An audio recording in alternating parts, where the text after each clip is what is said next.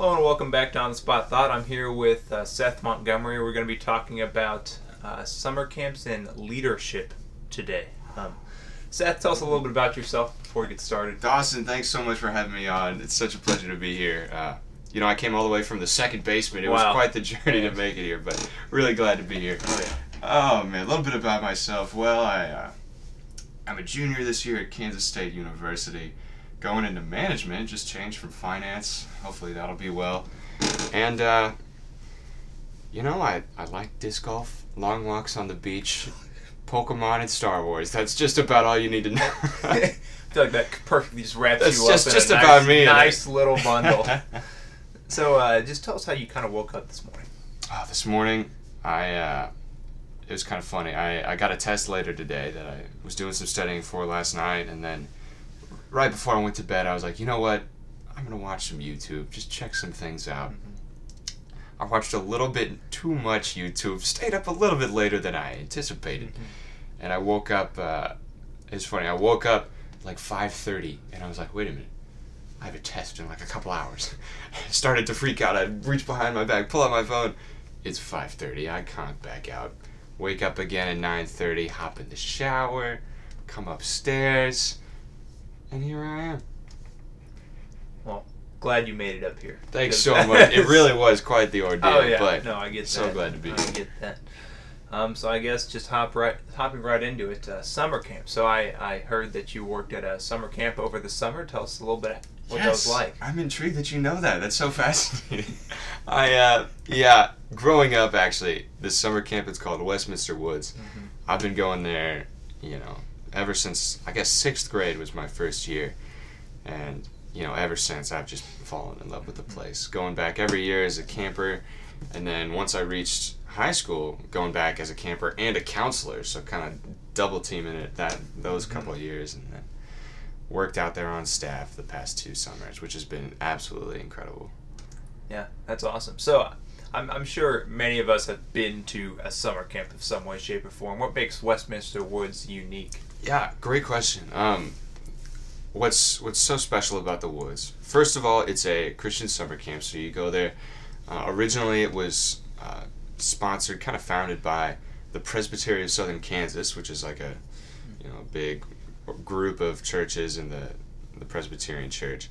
But within recent years, they actually split away from that. So now they're their own entity, their own just church camp, which is it's really great for them because it gives them a lot of freedom and what they're doing and following certain like camping regulations and whatnot. Mm-hmm. But it's really good for them.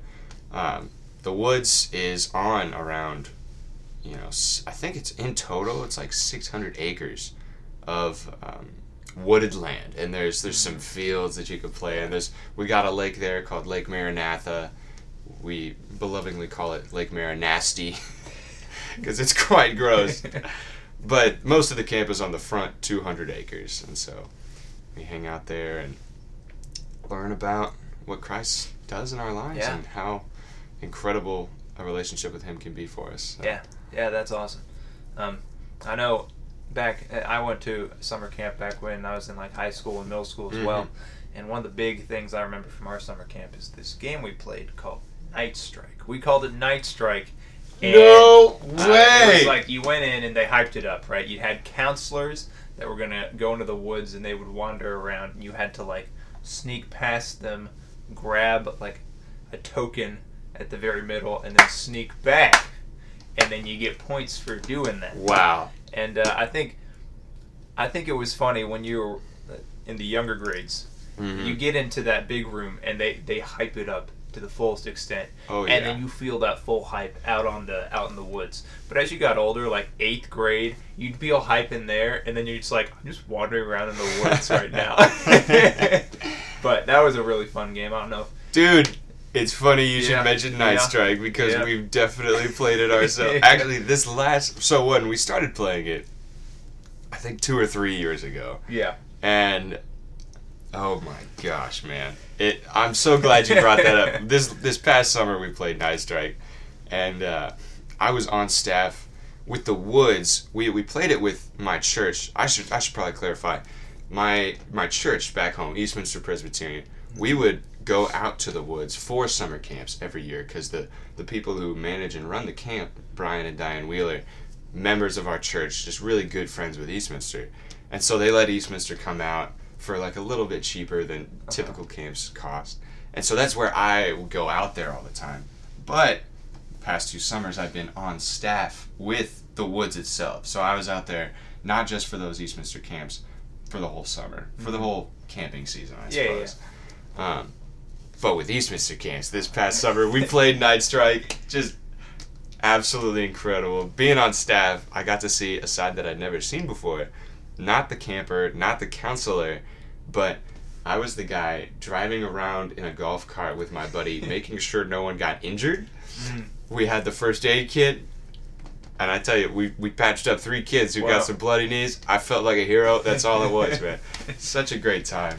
It's so crazy that I'm so happy that others have played that game. Oh, yeah. It's so incredible. I think one of the fun things about Night Strike, at least what we did, is if you get caught, so the rule is if you get caught, technically they take the ticket that you're supposed to have, and then you have to go back to the start. But sometimes, if they're feeling generous, they'll have you do something. Exactly. They're like, if you do something, I'll let you stay. And you know, it was anywhere from do the hokey pokey to sing a song. Yeah, yeah. And that was always a lot of fun, and especially sometimes because some people they're like sing a song, and they're looking at them like, no, you can take my ticket. Yeah, people are different like that. But we had a group that. I'll never forget. His name was Bradley Delano, the counselor. He caught a group of kids. He was like, looked around, reached down, picked up a little twig. He says, you guys have to eat this amongst yourselves. And this was a group of like 8th grade boys. So they all chipped off a piece and they downed it together and they went on their way and it was glorious. That's when those middle schoolers, they're like, victory is so close. It's just a twig. Just eat a little bit of a twig. And they ate a piece of twig. That is awesome. I love that. Yeah, I'm telling you, guys will do what they have to do to win games. They will get it done. And their counselor, so they had, we had a lot of counselors that week, and so they had like one counselor running with some of the groups, and while one, the other would be out, you know, playing the game in that sense. And so the counselor that was with them was like, guys, just eat it, come on. And he'd be the one passing out the pieces of twig. And, oh, man. Another valuable lesson you learn from that game is when you see, when you're walking with someone and the guy next to you gets caught, you bolt away as soon as you can. It's like, that guy got caught, I didn't get caught. You know, I don't have any tickets, mister. My buddy over there who just ran off has all the tickets. Yeah. No, that's a good game. Do you have any other games that you remember from? Oh, man, dude. There's so many. Camps are notorious for games. So fun. I mean, one game that's that was kind of a tradition that we played. It was called what was it called? I believe it was called King's Quest, and sort of a similar. It's all of them are similar. All these nine games, but they're all different. This one, there was like 12 counselors, or it was more than that. There were probably like 24 in total. But you know how there are, 13 options in a deck of playing cards, right? Yeah. And, 2 through 10, Jack, Queen, King, Ace.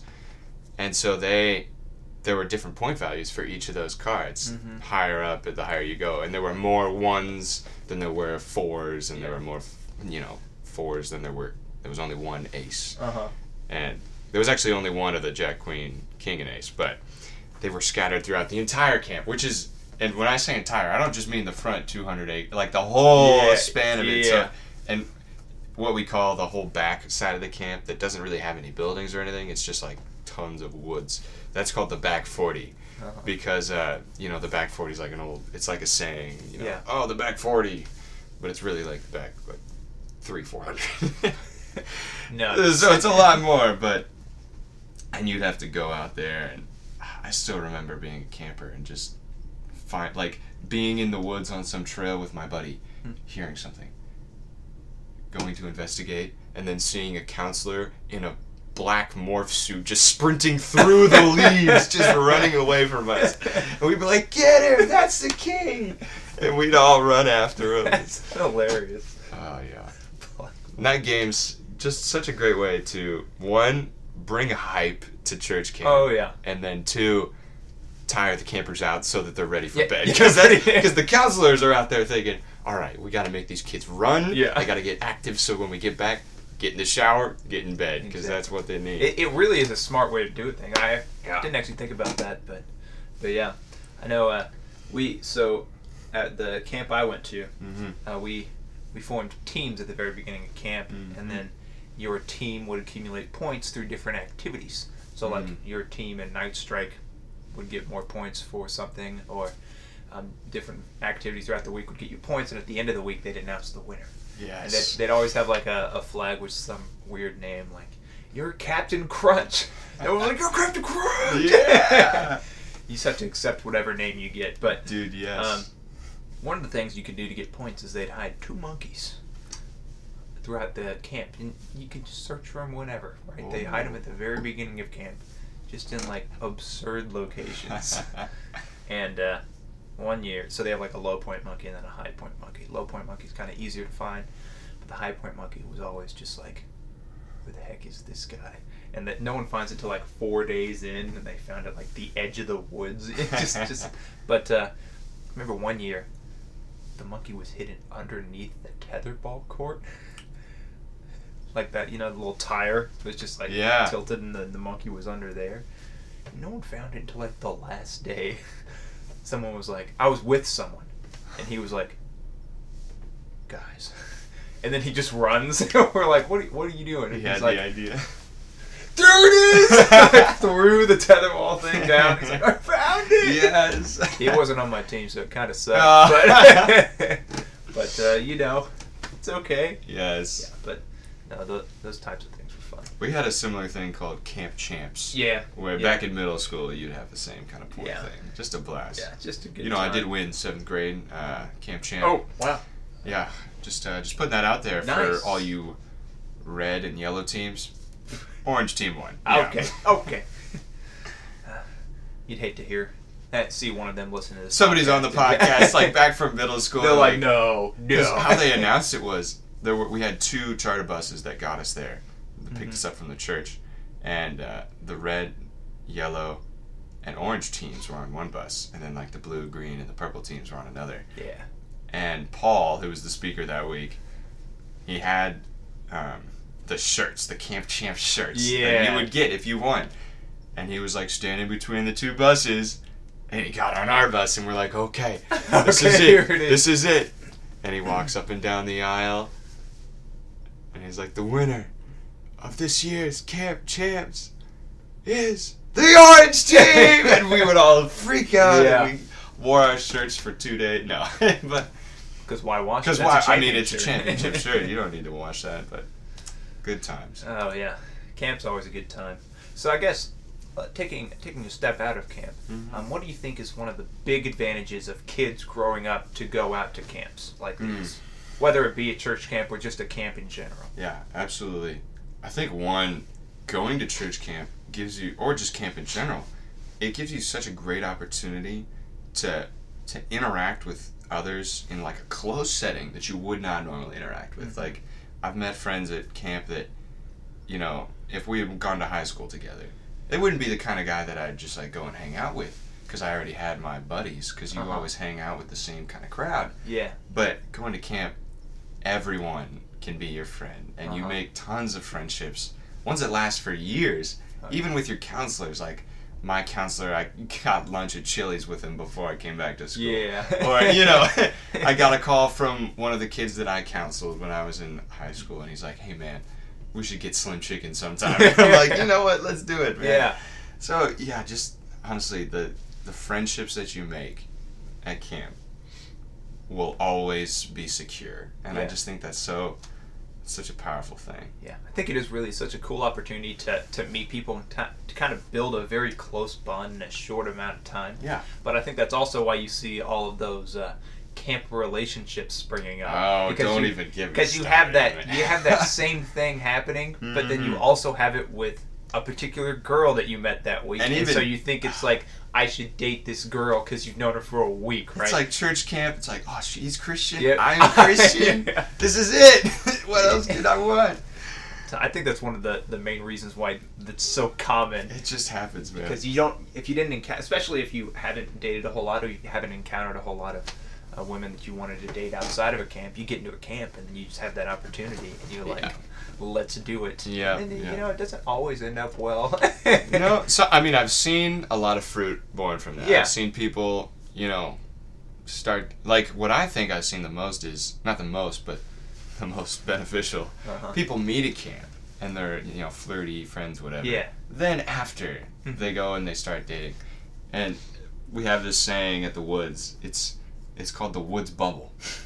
Because we say it for us on staff, because when you're on staff with people all summer, sometimes relationships kind of stir, people kind of, you know, get together. Yeah. And if you start a relationship when you're on staff at the Woods, you made it in the Woods bubble. And eventually the bubble's going to pop because you go back to school, go back to home. And so, yeah, the bubble pops a lot on a lot of people. So, But I think that's a good point. Like, if you start kind of getting a thing, but you don't do anything with it until afterwards, and then afterwards it's still there, then exactly. You can go. I had a kid this summer who was texting me, and he's like, listen, man, that girl Caroline in our cabin, I've actually liked her for like 2-3 years now. Haven't done anything about it. Got her Snapchat this summer. Now we're dating, man. Because he started talking to her after camp. Yeah. Because that's where real relationships, like, are going to be for the long haul. Yeah. Not in camp. They're going to be outside. You don't live your life in camp. I mean, some people, I guess, live their life in camp. There are people that definitely live there, but... Yeah. I do not, and I feel like the vast majority of people are not going to be living in camp. Yeah, it's wise, I think, to you know, dip your feet in the water at camp, but then start swimming once you're outside. Yes. That's a horrible analogy. Wow, fantastic. Just hop right in and swim around. That's cool. I mean... It's a big sea out there. It's a big. Just kidding. You gotta start swimming. Start looking now. You gotta start swimming sometime. Oh, I think one of the other advantages that I really see that kind of helped for me was if you go to summer camps growing up, then like the transition out of the house when you get older isn't as difficult because you've had that experience of living somewhere else. I've like. Often gone to other places, stayed at family's house, gone to camps for, you know, like a week or so and gone back home. And I love home, but I don't really get homesick. But it's not because I don't miss home or don't like home, but rather I'm used to being around and I know that home's always there, so I kind of just... That's the key to that, knowing that home's always there, because so many times, like being a counselor these past 2 summers, like, especially we have 3rd and 4th grade campers the first week, and they're just, some of them are just real homesick. Yeah.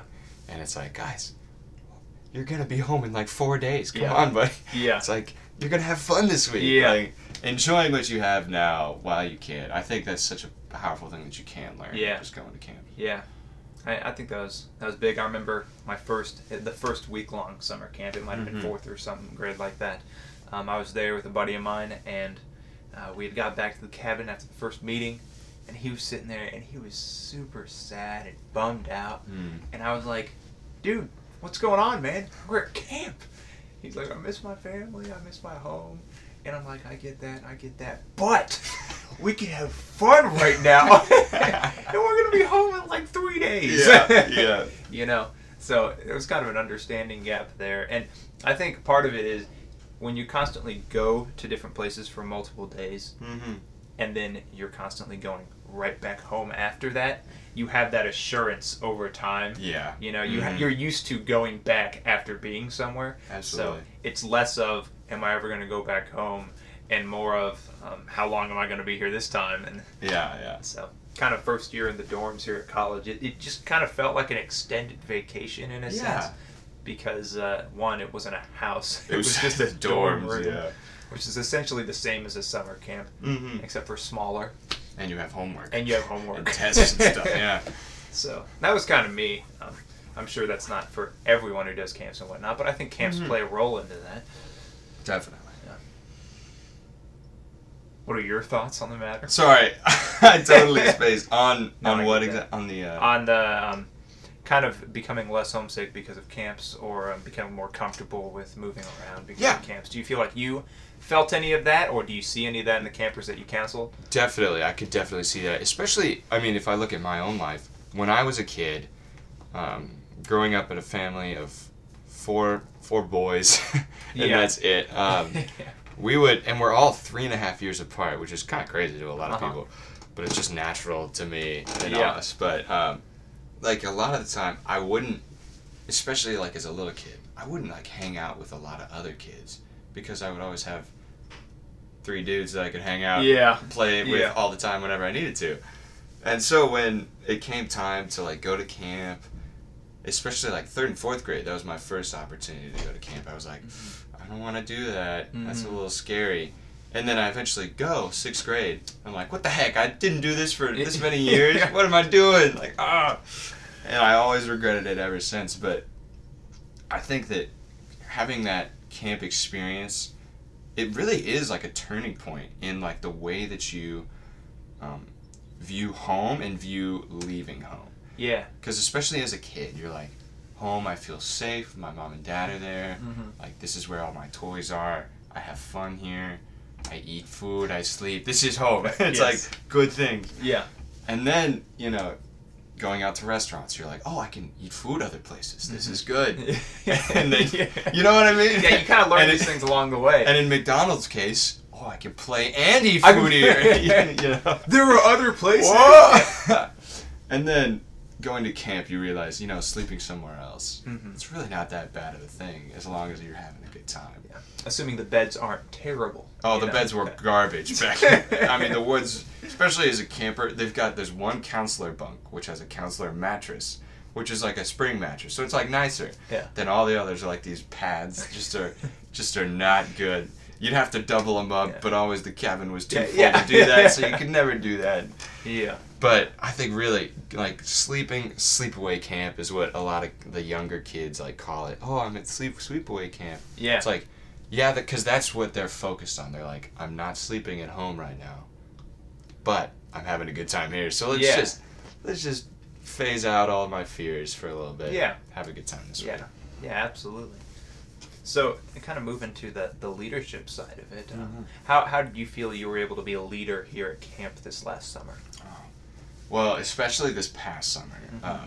It being my 2nd year on staff, I was one of, like, I was one of, like, 3 or 4 returning guy counselors, which a lot of my buddies returned, but they ended up working in different positions.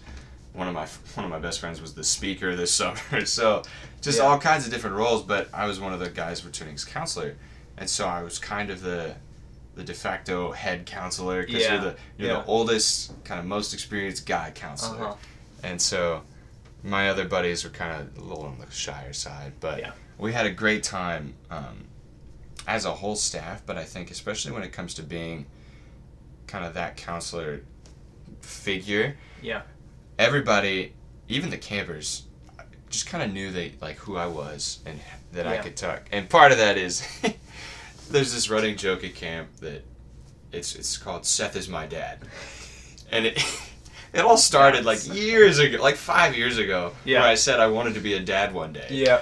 And then they were like, Seth is my dad. Seth is my dad, and it's just a chant. And then ever since then, people call me dad.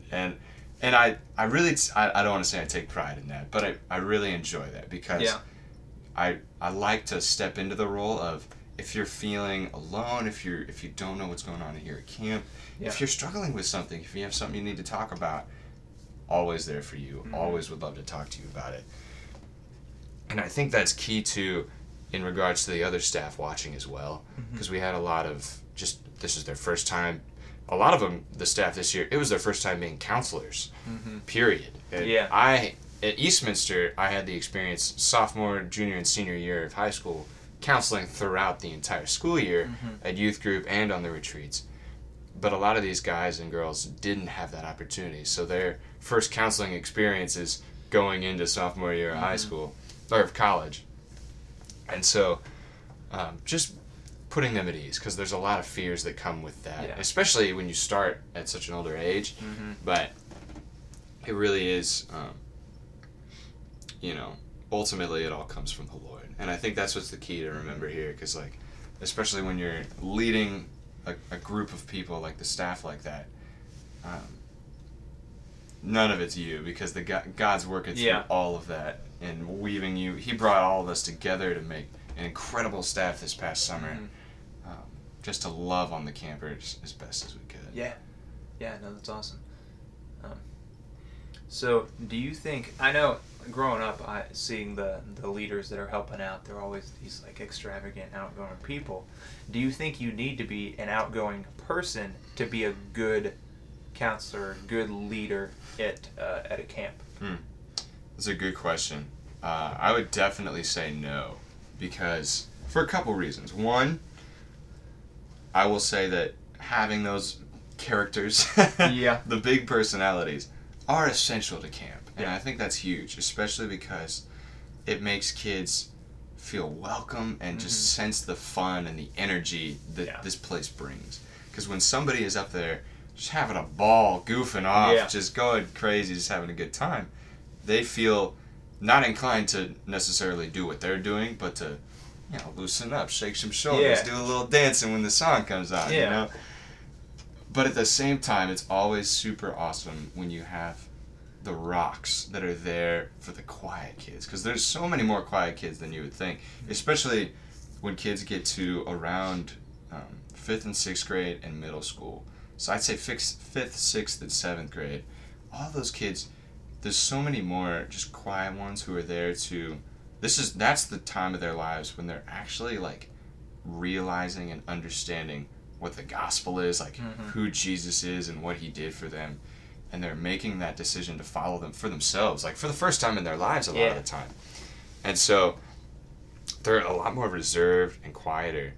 And I mean, I'll drop a name here. She didn't work on staff this summer. She was an intern at our church, but her name's Elizabeth Brose. She epitomized the perfect counselor for the quiet kids. Like yeah. she knows how to talk with them, knows how to hang out with them. Like yeah. while we're playing some big extravagant game or something, there'll be a group of her and some of the kids over on the side drawing with chalk on the basketball court or something, or you know yeah. just doing little, like, picking flowers and uh-huh. doing the swing set or something.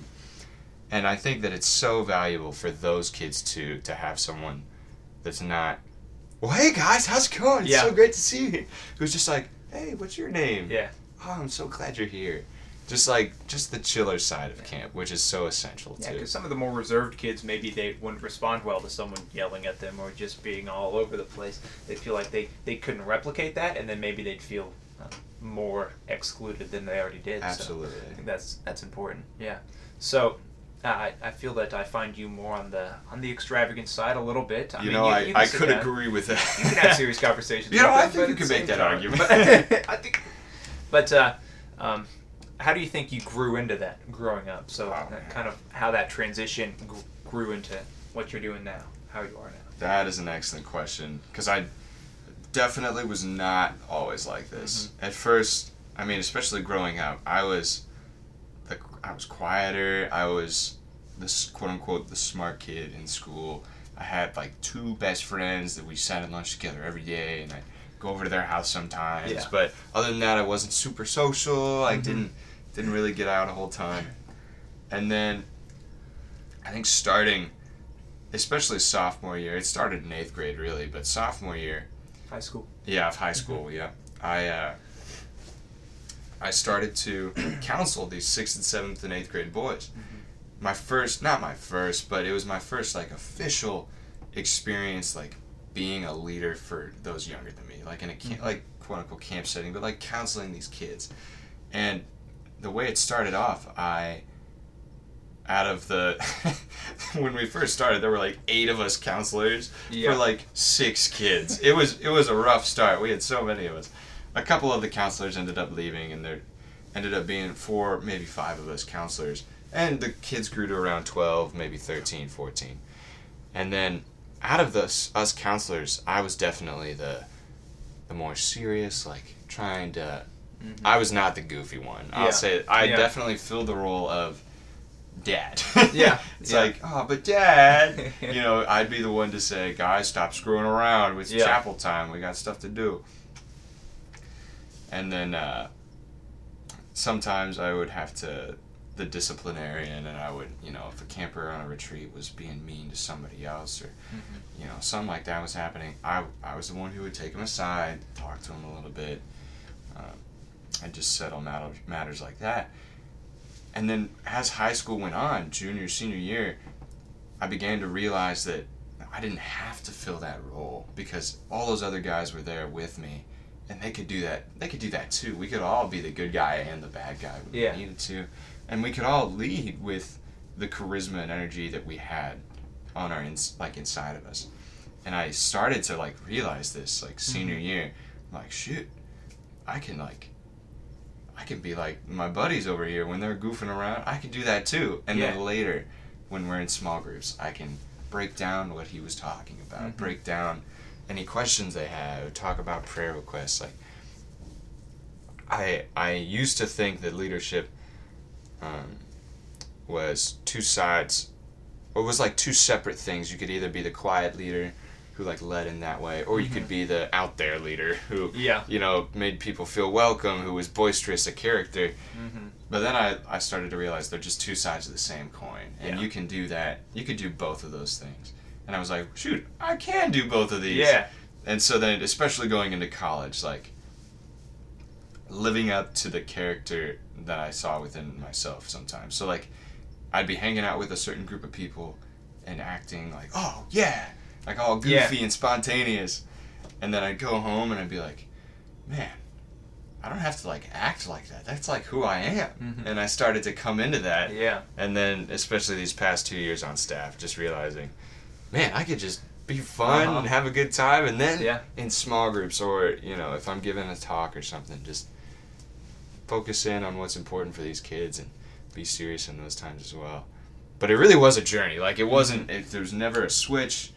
It's hard for me to think of myself like 8th grade Seth versus today, like how much I've changed, and you know, the way I'm on a podcast right now, the way I'm talking, the intonation in my voice, like I never knew or even thought of doing stuff like this.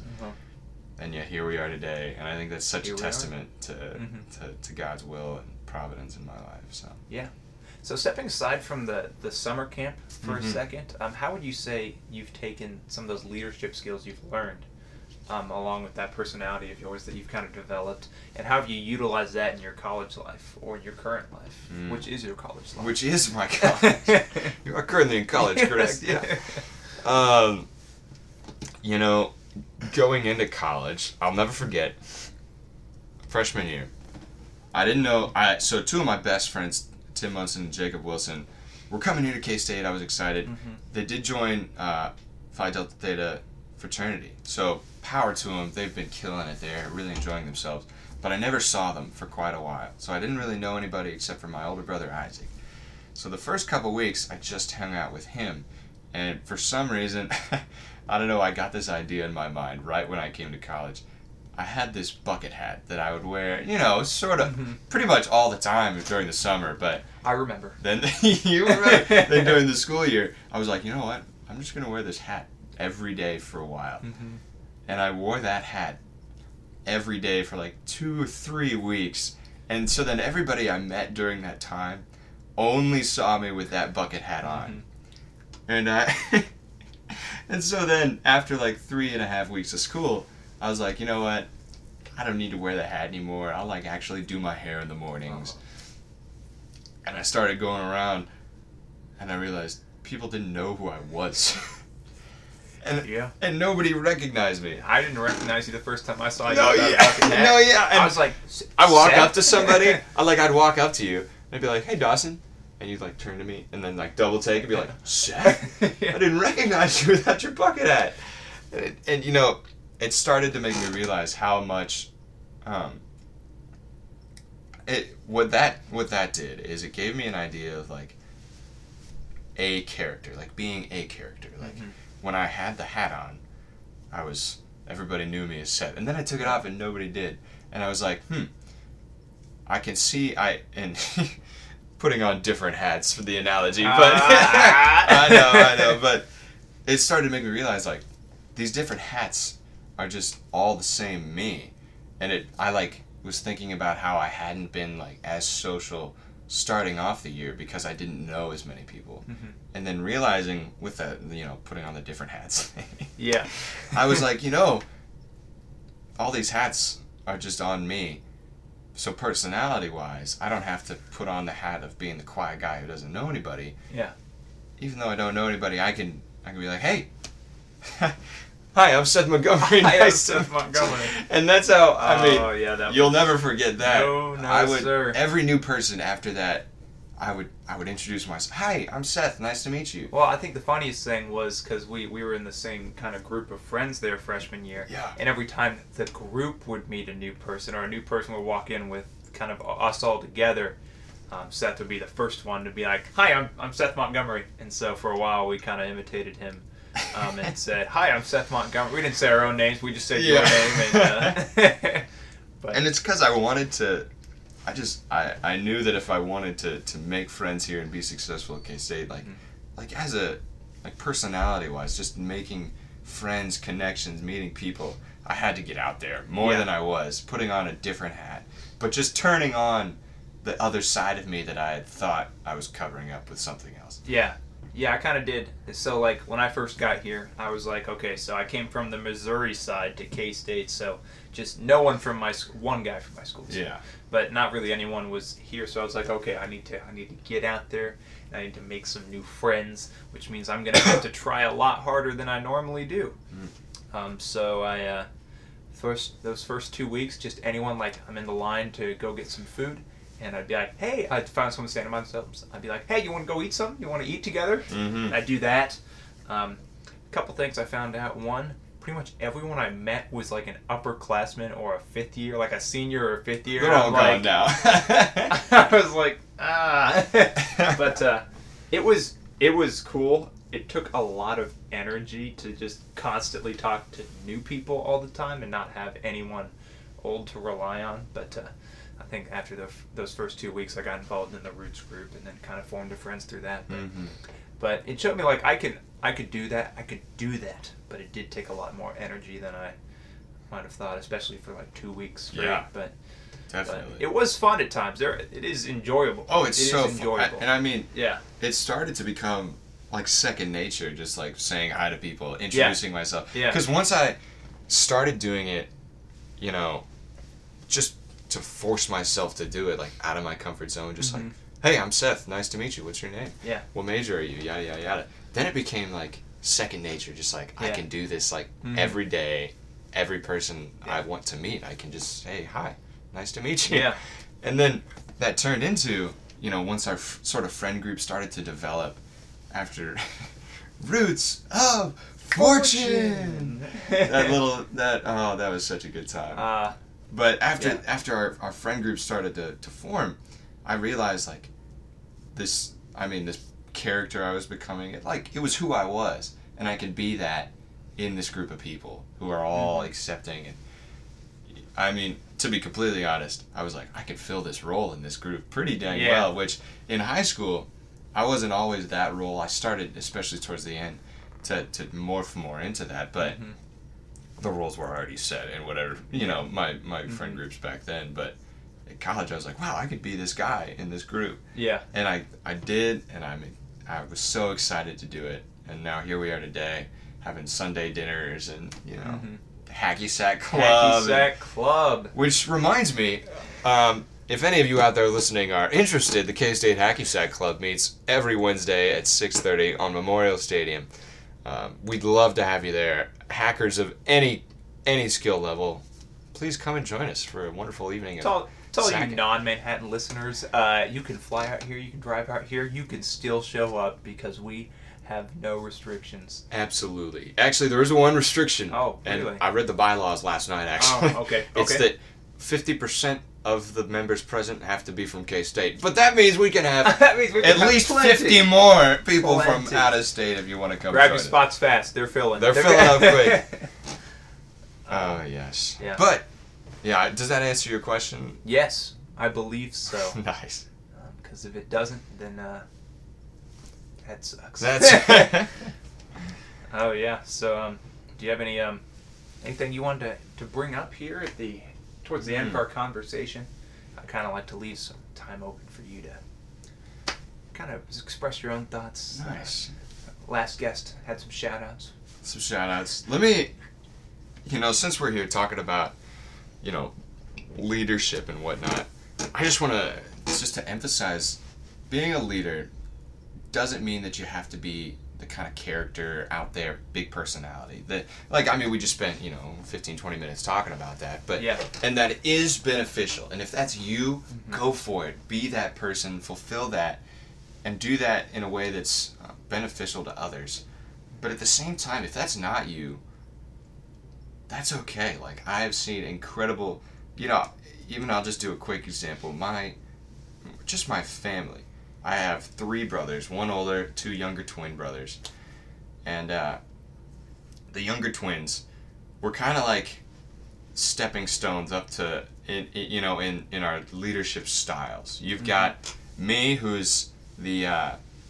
it's like the 3 phases of matter, but it's the 3 phases of leadership almost. Yeah. You've got me, who's the out there, kind of talkative, big personality kind of leader who likes. I like to be up front doing things, but I like to guide people with me and that kind of thing. And then you've got my brother Ian, who's a little bit of a mix. He's he likes doing that kind of thing, and he steps up when he needs to, and he does what he has to do, and he enjoys that and he excels at it. But he's also a quieter kind of guy sometimes, and he's great at the quiet leadership, like in the background, doing things like that, just serving where he needs to serve. And then you've got my brother Josh, who is by no means the guy who wants to be up front, commanding what's going on or help and guide people, but he is the most servant-hearted person that I think I know. And the way that he just makes sure things get done in the background, carries things along, if that isn't leadership, I don't know what is. And so just to all you guys out there who might not, think that you can be the leader, quote unquote, you are a leader to somebody out there. And I bet you they recognize it. And I bet you you're going to recognize it here too soon. So what is that? There's a saying that the first follower is really the leader. Yeah. Because a leader without any followers... he doesn't really have anything. He's not leading anyone. So in a way, that first follower that incites other people to follow as well kind of led the whole pack there in the first place. Absolutely. We need the leader as much as we need those followers. Yep. 'Cause, one without the other isn't really a thing. But so that's pretty cool. Do you have any shout-outs? Any shout-outs? Shout-outs my boy Andrew Kemp. It's his 21st birthday today. Happy birthday, bro. Happy birthday, Kemp. I'm yelling through the wall right now. I don't know if he hears, but hope he has a great day. I just want to shout out my grandma, Grammy. Hope you're doing well. And Gramps as well. Love you guys. Mom and Dad for bringing me up this way. I couldn't be here without them, Look at me now. I'm on the spot thought with Dawson Bailey. Right, yo. This is the top. This is the apex. I peaked. Probably gonna drop out of college now. Yeah, and, Mom, Dad, I'm joking. Don't. Mom, seriously. Shout out to Tim and Wilson and Nathan. I already shouted out you, Elizabeth. Yeah. And shout out to Tim Cook because iOS 13 comes out today. Hey. I'm really excited. Hey. So. Big Apple guy. Big Tim Apple guy, right? Tim Apple guy. Yeah, cool stuff. Dawson, thanks for having me on. Yeah, thanks for coming. This has been a blast. Yeah. We'll have to do it again sometime. Oh, we will. Yeah. I'll be making the rounds again. Oh, but, Just another pleasant conversation. Absolutely. Always a good time. It's funny. We do this all the time without the mics. Yeah, but you throw it on the mic. But really, it adds character because we're... Yeah. It's so fun to do this kind of thing. So. Yeah. I think maybe 1 or 2 people will listen to it, so that's all that really matters. Oh, we'll get some more audience in. Oh yeah. Now that I'm on one, I'll get all my contacts on it. Everybody will be listening. We'll get you some. Oh, yeah, some more subscribers. Absolutely. Don't you worry. You're the subscriber cash. You're gonna bring in all marketer, of the people. The marketer guy. I'll bring in some folks. People will be like, "What is this podcast?" And they'll scroll, and then they'll see Seth Montgomery. Oh my gosh! Oh my goodness! Let's get subscribe, baby. Yeah, no, that's awesome, but. Yeah, thanks for coming on. It was a good time. Absolutely. Always a good time. Everyone have a great day and enjoy the rest of your week.